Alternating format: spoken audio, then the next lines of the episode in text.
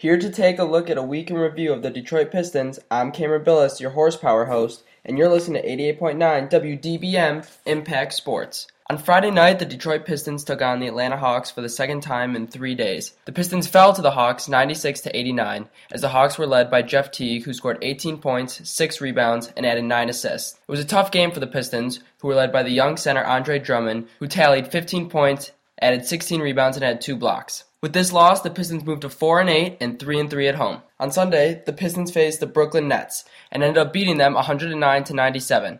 Rodney Stuckey came off the bench and shined, scoring 27 points, adding 4 rebounds, 6 assists, and 2 steals. Detroit continued their strong play on Monday night, facing the Milwaukee Bucks, led by Brandon Jennings, who scored 15 points and had 13 assists against his former team. Brandon Knight and Chris Middleton returned to face their former team, the Pistons. Middleton scored 14 points, and Brandon Knight added 8. The Pistons would go on to win this game 113-94 and move to 6-8 in the season. Finally, on Wednesday night, the Pistons faced the division rival Chicago Bulls for the first time without Derrick Rose. The Pistons kept it close in the first half, but were blown away by the Bulls in the second half, who ended up winning the game 99-79. Chicago was led by small forward Luol Deng, who scored 27 points, had 6 rebounds, and 5 assists. Stuckey was the only bright spot for Detroit in this game, as he scored 25 points and had 2 rebounds and 2 assists. This loss brought the Pistons to 6-9 and 4-4 at home. The Pistons will face the Los Angeles Lakers Friday night at home, starting at 7:30. The game can be seen on Fox Sports Detroit,